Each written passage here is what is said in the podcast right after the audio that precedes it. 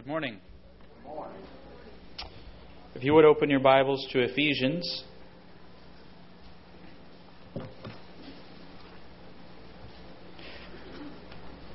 As most of you already know, we're going through the book of Ephesians together as an assembly on Sundays, and our brother Thomas Wheeler had started uh, the book with some overview of the entire book and then some overview of the, the different chapters, each chapter 1 through 6. A few weeks ago, he did that. And then last week, uh, he also uh, went into chapter 1 in, in, some detail. And then last week, uh, Brian had gone into Ephesians chapter 2. So the text is going to be Ephesians chapter 3, but I'm going to tell you up front that I have some, uh, some of my own overview thoughts um, regarding the book and regarding uh, the division of the book, and some things that I find very important and very helpful to understanding the book of Ephesians. So we may not get into a verse by verse on chapter 3 this morning, but we do plan to at least this evening. Um, to get into a verse by verse look at chapter 3. But I just want to try to give uh, some overview thoughts that, again, I think are very helpful to understanding the book and to uh, being able to apply and live out the things in the latter half of the book. So I want to read a couple verses starting in chapter 1. And I want to see if you can follow along with what I think is a theme, so to speak, or perhaps just a very important thought that the Apostle Paul, by the Spirit of God, is communicating. He says this in chapter 1 and verse 17. He says this is part of his prayer that the God of our Lord Jesus Christ, the Father of glory, may give to you the spirit of wisdom and revelation and the knowledge of him, that the eyes of your understanding being enlightened, that you may know. And I'm going to stop there. And with that in mind, go forward to chapter 3. Chapter 3 and look at verse 3. How that by revelation he made known to me the mystery, as I have briefly written already, by which when you read, you may understand my knowledge in the mystery of Christ. And then again, verses 8 and 9. To me, who am less than the least of all the saints, this grace was given that I should preach among the Gentiles the unsearchable riches of Christ, to make all see what is the fellowship of the mystery. And I'll stop there. And then again in verse uh, 17 and 18, that Christ may dwell in your hearts through faith, that you, being enrooted and grounded in love, may be able to comprehend with all the saints. And then again in verse 19, to know the love of Christ which passes knowledge. I think it's very important that we understand that chapters 1, 2, and 3 of Ephesians, Paul repeats over and over some very similar words. And I'm going to just kind of lump them all together. He says, that you may see, that you may understand, that you may comprehend, and that you may know. And those thoughts are repeated again and again. It's as if there's something that Paul wants you and I and the Ephesians to get. I want you to get something. I want you to get something. I want you to see. I want you to understand. I want you to comprehend. I want you to know. There are something or some things that the Apostle Paul is saying by the Spirit of God that I want you to get. I want you to understand. Something that is obviously missing and we should not just just go on without notating it. Something that's obviously missing from chapters 1, 2, and 3 of Ephesians are commands. You'll be very hard pressed to find even one direct command. You could perhaps find an indirect command, maybe one or two at best. You could stretch to find an indirect command. That is to say, I want you to do this. I want you to walk this way. I want you to act this out. There are very few of those direct commands. You don't find them. However, chapters 4, 5, and 6 of Ephesians there is a ver- verse after verse after verse after verse of command after command. I counted, you could count 50 to 100 commands. Clear. You don't have to stretch it. They're clear commands. Whereas in the first three chapters of Ephesians, there is an absence of command, of direct command. I think that that's very important, and I think that it, it was very intentional. In fact, look at the way that he starts chapter 4, which we're not in today. Chapter 4, verse 1, the Apostle Paul says, I therefore the prisoner of the Lord, beseech you to walk worthy of the calling with which you were called. What is that? It's a command, isn't it? It's a direct command. And I challenge you, we're not going to read through the whole first three chapters, but I challenge you, read through the first three chapters of Ephesians and look for commands. You'll see that there are none. You can get a hint at maybe one or two indirect commands, but there are no commands. Now, why is that important? Because, as he says in chapter 4, I therefore. We've heard it before. Whenever you see a wherefore or a therefore, check to see what it's there for. I therefore, Paul's saying, in light of what I've said in chapters 1, 2, and 3, I therefore beseech you to walk worthy of the calling with which you were called. That is to say, don't jump into what you ought to do, what you need to do, before you get into the things you need to understand. There are things that you need to see, you need to understand, you need to comprehend. In fact, there are things you need to know before you can ever get into the Christian walk, into the things that we are to do. And I, this was mentioned. I, am just repeating things that the Lord has put on my heart. I know that some of this was mentioned by Thomas and even by Brian a little bit last week. But I think it's very, very, very important to understand that the Christian life has a practical outworking. Those are the things we ought to do. But there is also a spiritual inworking. That is what God is doing within us. The Bible uses the word time and time again transformed. Transformed. Remember Romans 1 or 12, 1 and 2? Do not be conformed to this world, but be ye transformed there is something in the Christian life of an inworking of the Spirit of God in the heart of man that manifests itself with an outworking. And what I see, and I, many commentaries as well see, chapters 1, 2, and 3 of Ephesians are the inworking. They are doctrine, whereas the latter half of the book proposes our duty.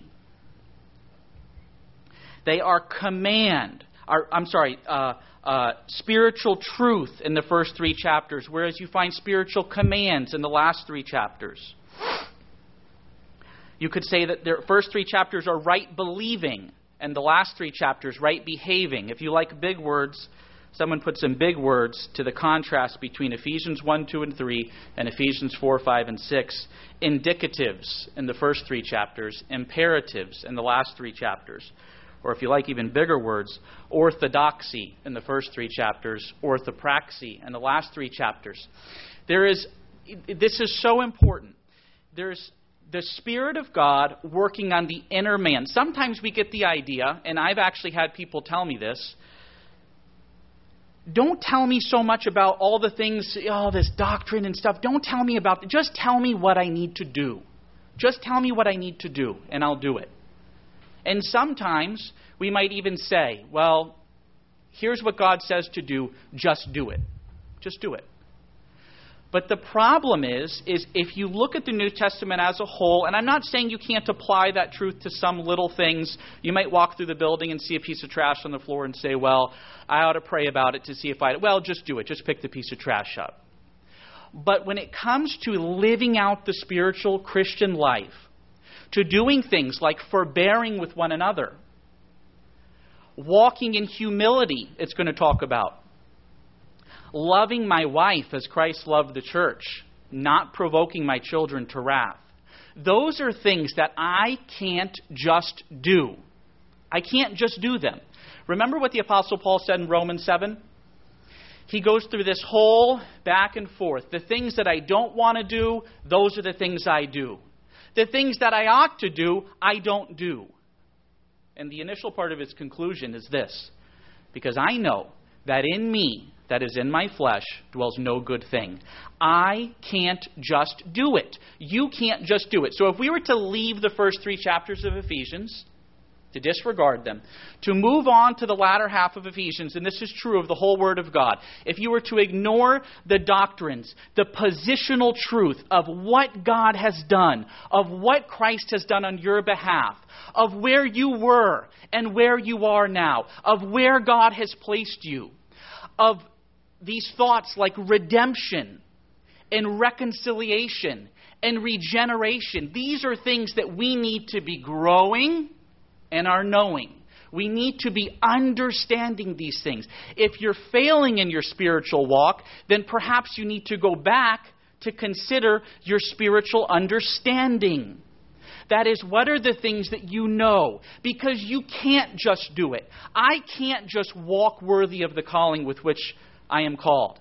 It's a high calling. In fact, you look at that and you think, boy, after if you go through the first three chapters of Ephesians and you see all these high thoughts, the power of God, the wisdom of God, all that He's done. And then Paul, in this emphatic way, says, I therefore, in light of all that, beseech you to walk worthy of the calling with which you were called. You think, wow, what's this calling? Uh, am I going to soar on high? Am I going to fly like an eagle? Am I going to take a banner across the whole entire world and tell them about Jesus and all these things and, and, and not to diminish any of that. But when you look at what he says, to walk worthy of the calling with which you were called, with all lowliness and gentleness, with long suffering, bearing with one another in love. You and I cannot do that in and of ourselves.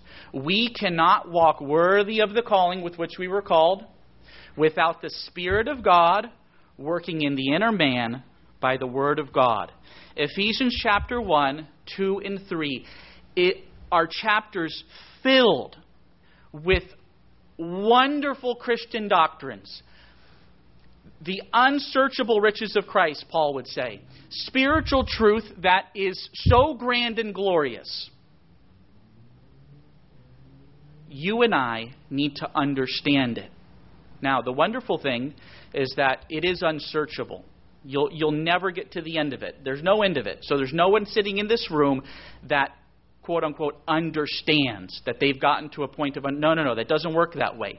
There is a continual growing in our knowing of what God has done. You read the first three chapters of Ephesians, and you see time and time again who God is, not what you need to do what God has done, not what you need to do, but what God has already done for you. Where you stand in Christ, your position in Christ, if you know the Lord Jesus Christ as Savior, what He has done.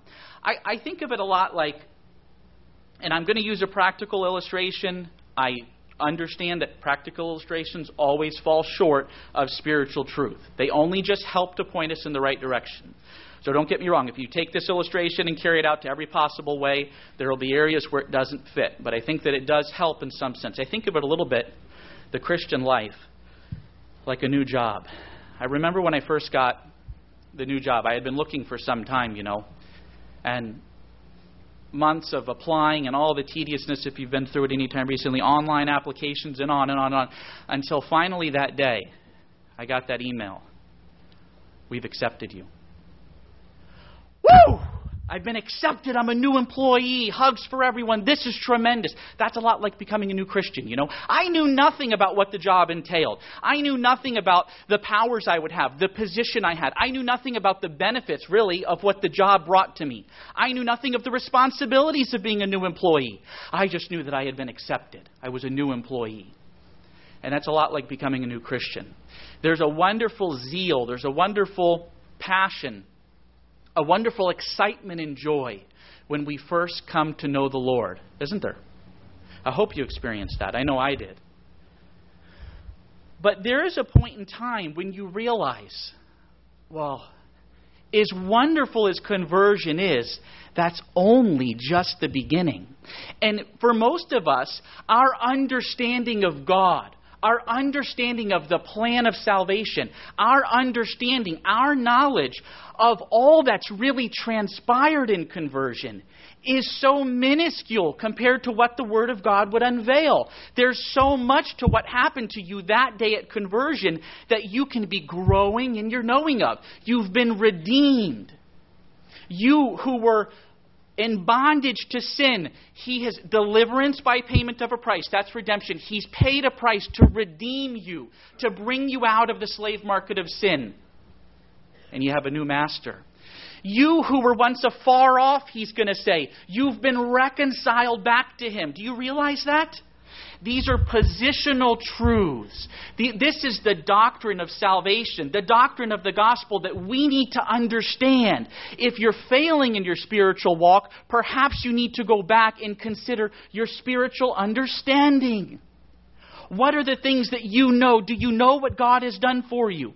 Do you know all that came about in your salvation? How you were redeemed, how you were reconciled back to God, how you were regenerated, a dead person made alive. That's all part of your salvation. That's all part of Ephesians 1, 2, and 3 before you ever get to a command, before you're ever told to do anything. And I'm not saying don't don't get me wrong, don't leave here today and say the, the speaker said to not do anything for the Lord. Just enjoy it. I'm not saying that. We've got a lot of tremendously wonderful ministries going on. But what I am saying is that the spiritual walk is an outflow of spiritual life within me. And a spiritual walk and the spiritual life within me is by the Spirit of God. That means I need the Word of God to be used by the Spirit of God, Paul's going to say, in the inner man, to be strengthening me. I can't live out what God has not done within me. If I'm failing in my spiritual walk, then I need to go back to my spiritual understanding. To the things, what do I know? What am I missing here? I'm failing in sin. I'm being defeated by sin. Perhaps we need to go back to the truth that God has redeemed me and purchased me out of the slave market of sin if I'm depressed, perhaps I need to go back and understand that I have a future. We heard about it this morning. That Ephesians is going to say that in the dispensation of the fullness of time, God will gather together all things in Christ. I have a future hope. If I'm depressed, maybe I need to go back to the truth. That doesn't mean I need to go out and do something more for God. I'm not minimizing that. But first and foremost, we need the Spirit of God working in the inner man by the Word of God in order to live it out. So before Paul ever gets to the walk of the Christian, in the latter half of the book, he presents this spiritual truth that he says you need to see it. You need to comprehend it. You need to understand it. You need to know it. Now, some of you might be thinking, as I did, now wait a minute. But the Bible tells me that knowledge puffs up. So you're saying to fill myself with knowledge, but knowledge puffs up. I mean, he's telling me, in fact, he's telling me to be humble, to be long suffering, to walk in meekness. Well, I think you can see clearly, if you read through the first three chapters of Ephesians, that what Paul is talking about is not an informational knowledge. It's not a filling of information, but it's being filled with the fullness of God. It's an experiential knowledge. That's when Bible when the Bible uses the word know, oftentimes it's an intimate knowing. It's a relational knowing. Like I know my wife. There's a relational knowing. Yes, we're growing in the understanding of some of the truth of it, but it's by the Spirit of God working in the inner man to make these things real to us. Have you ever had that before? Have you ever been sitting under the sound of the Word of God or been meditating in the Word of God? And all of a sudden the light bulb turns on on a particular thing, and you say, I feel like I knew that, but, but I didn't know it. I feel like I understood that. I had heard that before, but I didn't know it. That's what Paul is talking about. There is this experiential relational knowledge where we're growing in our understanding. And at that time, the Spirit of God is working in the inner man, as he's going to say in chapter 3, to strengthen us, to build us up. And we need that. Don't tell me just do it, because I can't just do it. I need the Spirit of God working in my inner man by the Word of God in order to be able to walk as I ought to walk. So it's not informational knowledge, it's experiential knowledge. In fact, there are several ways how we know that this is true. One of the ways we know it's true is because this understanding that Paul was given did the very opposite of puff him up. In fact, if you carry out Paul's, the revelation Paul gave him, the knowledge that was imparted to him, you carry it out into chapter 3. You know where you find Paul? On his knees before God. And if you read through the prayer, and we'll look at it later, it's as if he's saying, Lord, these things are so wonderful so much by your Spirit, these people are never going to get this except by the Spirit of God working in the inner man. They need the Spirit of God. This is all of you. It didn't puff Paul up. In fact, the, the, the doctrines of salvation, the truth of the Word of God, will not do that. If you just put it in your head, I suppose it could. You could be puffed up with biblical knowledge.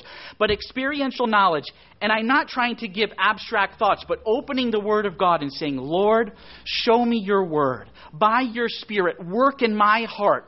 Turn the light bulb on on some of these things that I might understand. Is it possible that you can be puffed up with thoughts of, of redemption? I was in the slave market of sin and I've been called out of that. I've been purchased by the precious blood of Christ. Can that puff you up?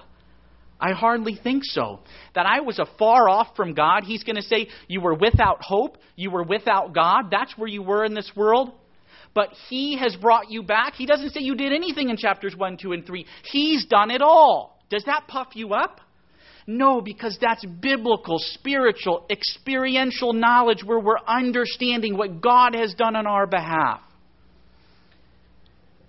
So you'll see some of the things Paul says, and this is very important. I'm just take a minute on it because we can. In fact, one of the criticisms that I've heard oftentimes is that, well, you guys over there just preach and preach and preach, and it's just all this truth and doctrine. You never do anything about it. Well, we need the doctrines of the Word of God. We need the doctrines of salvation. We need to corporately and individually be growing in our knowing of them that we might be able to live out the Christian life. I can't forbear with you in love. I can't walk in humility in and of myself because I know, like Paul said, that in me, that is in my flesh dwells no good thing. I need the Spirit of God working in the inner man by the Word of God in order to live out the Christian life. So Paul says in chapter 3, verse 8, after he talks about this revelation of knowledge, and we're going to get into it, he says, To me, who am less than the least of all the saints, this grace was given. Do you see that? Is that puffed up? It's the very opposite. And I don't think that that's mock humility. That is true humility.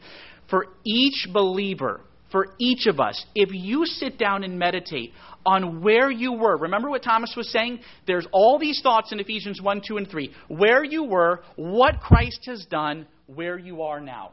This is where you were. This is what Christ has done. This is where you are now. If a believer gets before the, the Lord and the Word of God, to allow the Spirit of God to open our eyes. You may know it, and I may know it, but there is a daily experiential understanding of these things. And it certainly doesn't puff us up. In fact, it gives us the humility we need in order to live out chapter 4, verse 1, and so forth through the rest of the book. And one other thing I want to note regarding this knowledge it's not just an informational logical knowledge. It's not that. In fact, it defies all logic. This is the wisdom of God. This is God's plan of salvation. And it will only be by the Spirit of God, through the Word of God, working in your heart, that you can understand it. So he says in chapter 3, verse 19, and I'm going to add a word or two at the beginning because it's added previously. I want you to know the love of Christ. I want you to know it. The love of Christ, which passes all knowledge. Wait, wait, wait, wait. You want me to know the love of Christ, but it passes all knowledge. How can that be? Well, I believe from context, and if you look at the words themselves, the, the Greek words, there is, again, this experiential knowing. This love of Christ is beyond all human knowledge, it's beyond logic, it's beyond any intellectual assent, but you can know it. Did you know that?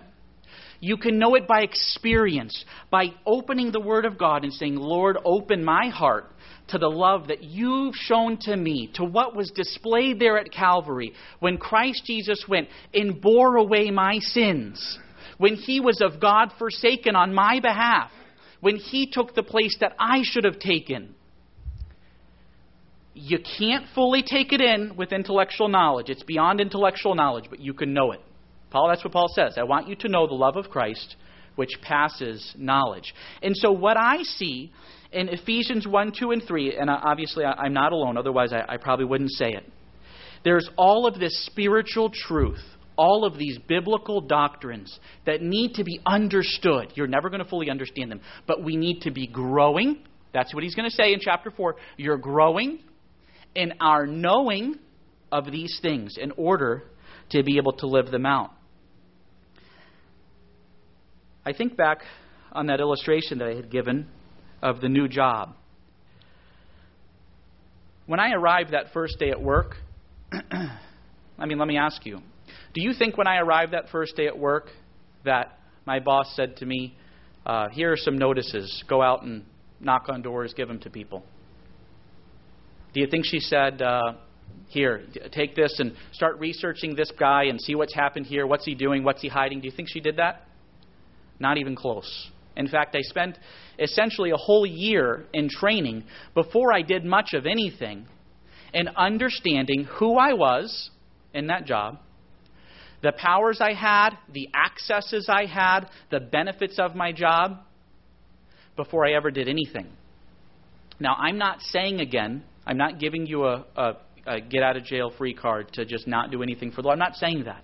But there is an ongoing growing and a knowing. What if I said, forget that first year of training. I, I don't want to, I don't care about all that book nonsense. I don't want to, don't tell me that. Just tell me what I need to do. Will you just tell me what I need to do and I'll go do it today? Tell it to me and I'll go do it. What kind of an employee is that? For all of us in our jobs, there is a, there's an initial and an ongoing growing and understanding. That's just a practical issue. We're just growing in our understanding of, of who we are and what we need to do. That's just like the Christian life. There is an ongoing, but ongoing growing, but it's so much more because in my job, I can once I have the head knowledge, I can go out and I can, in a sense, learn things by experience and I can go do my own thing. But when it comes to the Christian life, it's a spiritual walk. Therefore, we need the Spirit of God. We need the Spirit of God working in us that it, the Christian walk might flow out of us the first thing that happened to me there that day when I got my new job and I went in the doors was I sat down and my boss sat there at the table with me and a few others. And the very first thing she did was she said, Hi, I'm Brenda. And she began to tell us a little bit about herself. She began to tell us about how long she had been uh, with IRS and so forth, and all these um, accomplishments she had, and what she had done, and what type of person she was, her husband, her kids, things like that.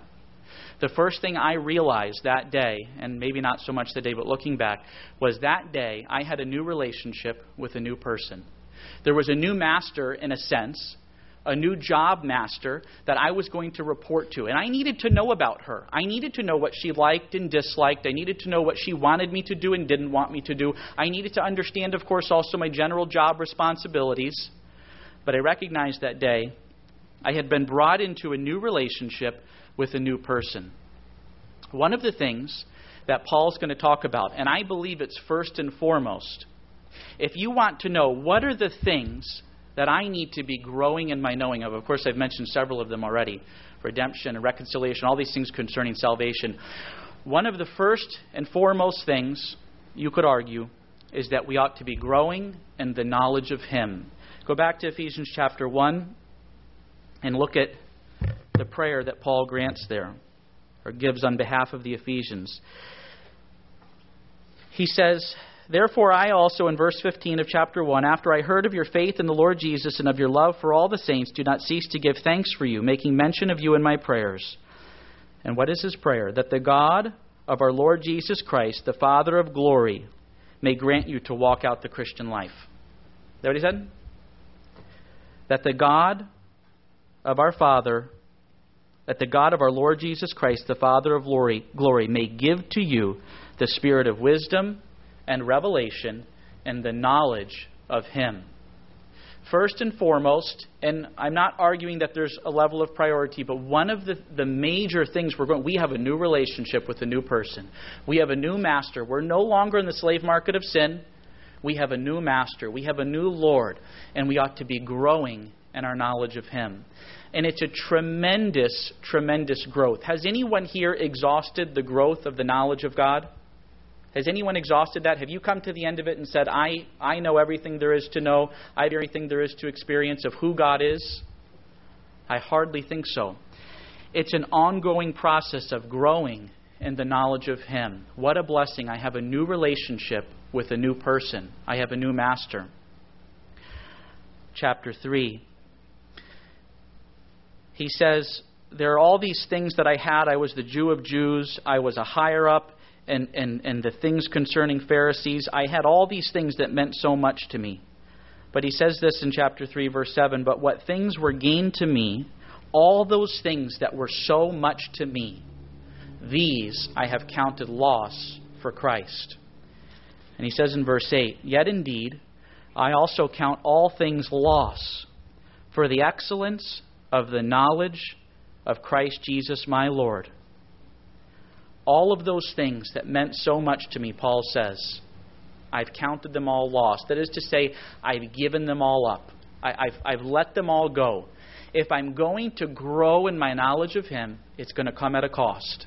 It's going to come. It's going to co- uh, requires sacrifice on the part of you and I, that we would go before Him, that we would yield. Or, well, I can't yield myself to Him if I'm enraptured with the world. I can't be being filled up by the world and also be being filled up by Him. I can't have a heart that is just overwhelmingly attracted to money and my, and my, my career and still be growing in the knowledge of Him.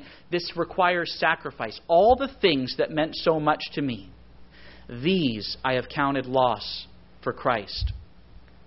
I have counted all things loss, everything that meant so much to me, for the excellence of the knowledge of Christ Jesus my Lord. There is something better in life than all those things. You and I have them, don't we? I have my things that my heart is attracted to. You have your things that your heart is drawn to. But there is something better than all of that. There is a more excellent thing in life and it's found in a person, and the knowledge of Christ Jesus my Lord. This is a relationship that I can grow to know Him, I can know about Him, all that He's done for me, what He is doing for me now, I can continually grow in the knowledge of Him. And by the Spirit of God, there can be an experiential, by the Word of God, the Spirit of God, an experiential growing in Him. Our world is filled with people who know what life is not, but do not know what life is. Our world is filled with people who know what life is not, but do not know what life is. The government has all kind of systems and programs to help coach people out of all of their addictions and problems. The world knows that there are certain things that are not life. That's not life. Drugs and, and, and addictions and, and, and, and, and there are many things that the world knows that's not life. I think of the story of this mother. She had taken the hard road of sin. She'd been so, through so much herself. She tried it all. She tried husbands. She tried drugs. She tried partying. She tried money, career. She tried it all. And she, at the end of it, found there nothing has satisfied. There's nothing in it. But here she has this young boy growing up before her, her son. And as he grows, she begins to see his wandering eyes. She sees him out of the glit and glamour of the world. She sees him, oh no, oh no. He's going to do what I did. And so she begins to tell him as things come along. She finds him one day steeped in drugs. She says, Son, that's not life. But it's as if, as if the question comes echoing back to her then what is? Later on, she finds him. It's late into the morning. He's partied all night. It's as if he's weary from his partying. Son, that's not life. Trust me, that's not life. But again, it's as if the question comes echoing back then what is? She finds him indulging in career and, and, and, and beating everyone down to climb the corporate ladder, to make tons and tons of money, and even that. Son, that's not life.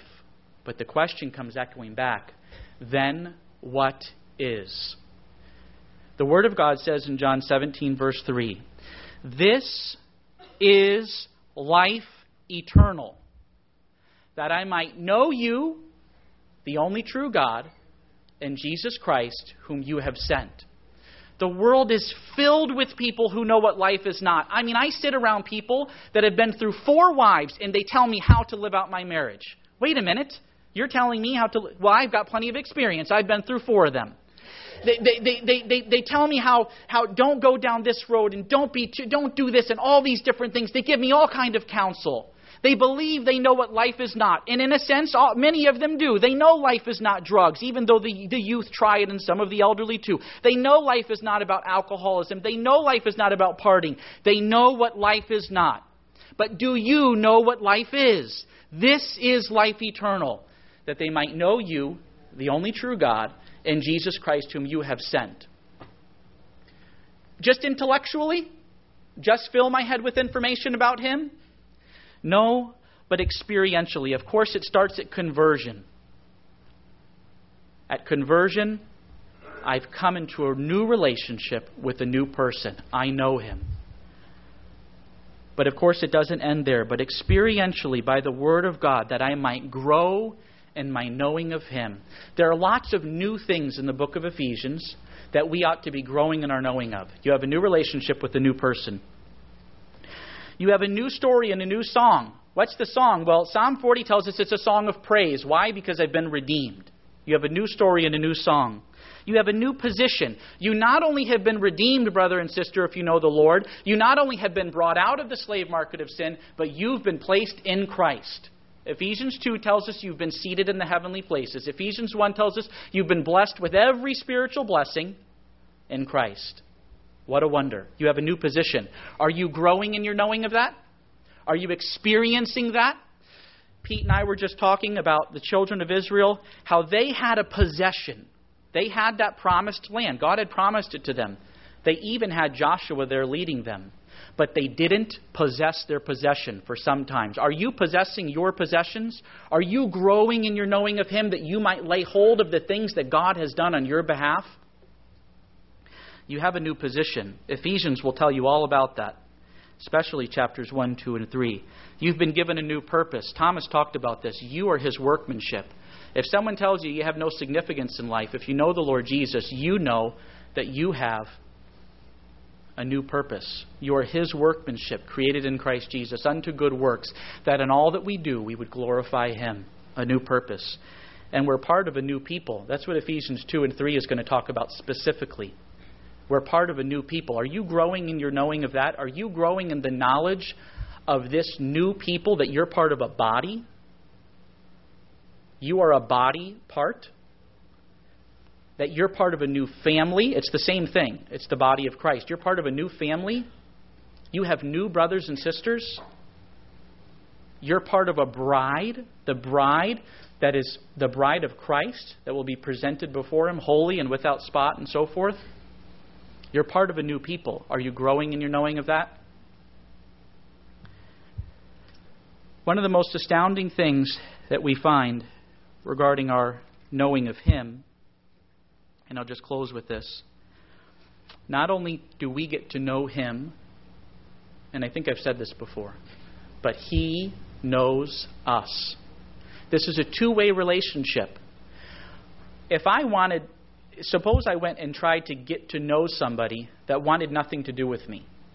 Like you could start Googling people and find out all kinds of things. You could go on the state of Florida website and find out what kind of companies they own and all kinds of things. You could do all kind of. You know what that would be if they had no desire to get to know you? That would be stalking. But this is a relationship where not only do we get to know him, but he knows us, knows all about us. John 10, the Lord Jesus says, I know my sheep and am known by my own. Psalm 139, David goes on and on about how God knows all about him. And it's as if when he meditated upon all that God knows about him, you know my rising, you know my sitting, you know my thoughts afar off, you know all these things about me. He says, Such knowledge is too wonderful for me. It is high, I cannot attain it. This is an amazing experiential relationship, knowing Him and Him knowing us. I think I've told the story before, but I remember one time years ago when Jessica and I were dating. Jessica's my wife. We were dating, and um, we worked at the same business. And I'll close with this. And I remember telling her about this um, gentleman that came in. It was, this was a Christian owned business, and we would often get together for Bible studies and things like that. And I remember telling her uh, the owner was going to have a Bible study with an itinerant speaker, and he came here to Boulevard several times. And Jessica wasn't from here, so she didn't know who this was. So I began to tell her a little bit about this brother and who he was, and she said, "Oh, you know him? Yeah, I know him. He comes to my meeting, you know, to Boulevard. Jessica didn't come here. He comes here often, and and I know him." And I remember that day when he came, you know, anything to score points when you're dating, right? So I'm trying to build up this relationship with this guy that I knew, thought I knew. And and here he comes in that day and I have this imagination. I'm going to give him a big hug. This is Jessica, my girlfriend, and so forth. And here he walks in that day. And as he walks toward me, I kind of get up to embrace him. And he walked right by me wait a minute. I, I knew him. I, I thought I knew him. I guess I didn't know him. The reality was that as much as I thought I knew him, well, he didn't know me. Now, that's just a story. It's just an illustration. Um, there is an aspect where I do know this brother, and he does know me. But I, I was very disappointed that day, as you could imagine. I was going to introduce you, and so forth. So I thought I knew him, but he didn't know me. But the wonderful thing about the relationship with the God of heaven Here's the one who holds the highest place in heaven and earth, the Lord Jesus Christ, sitting at the Father's right hand. I get to grow in my knowing of Him and understand that He knows me and wants to know me personally. What a wonder. There are so many things in the first three chapters of Ephesians. Now, like I said, I didn't get into uh, the specifics, but I wanted to go over this. The Lord laid this on my heart because I find it vitally important. Brothers and sisters, we can't just do Ephesians 4, 5, and 6. We need the Spirit of God working in the inner man by the Word of God that we might grow in our knowing of Him. And only by that can we live out this Christian life. Only by that can we walk and that by the Spirit of God. Our Heavenly Father, we thank you for the opportunity this morning to look into your Word. We thank you for the glorious truth found in it. We thank you for the doctrines of your Word, the things that have done, been done on our behalf, the things that you have done, ideas of who you are. I thank you for all of that. Help us individually and corporately to grow in our knowledge of you and of your Word and of our salvation and of all that you've done on our behalf. Help us to continue to grow and this understanding in an experiential way. Father, we just ask your blessing upon us. We pray that this would be a meeting of believers that continue to grow. We need a fresh spirit each day. We know, Lord, that yesterday's manna is not good for today. We need a new spirit by the, by the Spirit of God, a fresh spirit, a fresh working. And we pray that you would do that, even here today, that you would give us good understanding of your word. And Lord, anything that I've said that, that shouldn't have been said, just pray that you would disregard it and take it from the hearts of those who might have heard it. Help us to grow with you.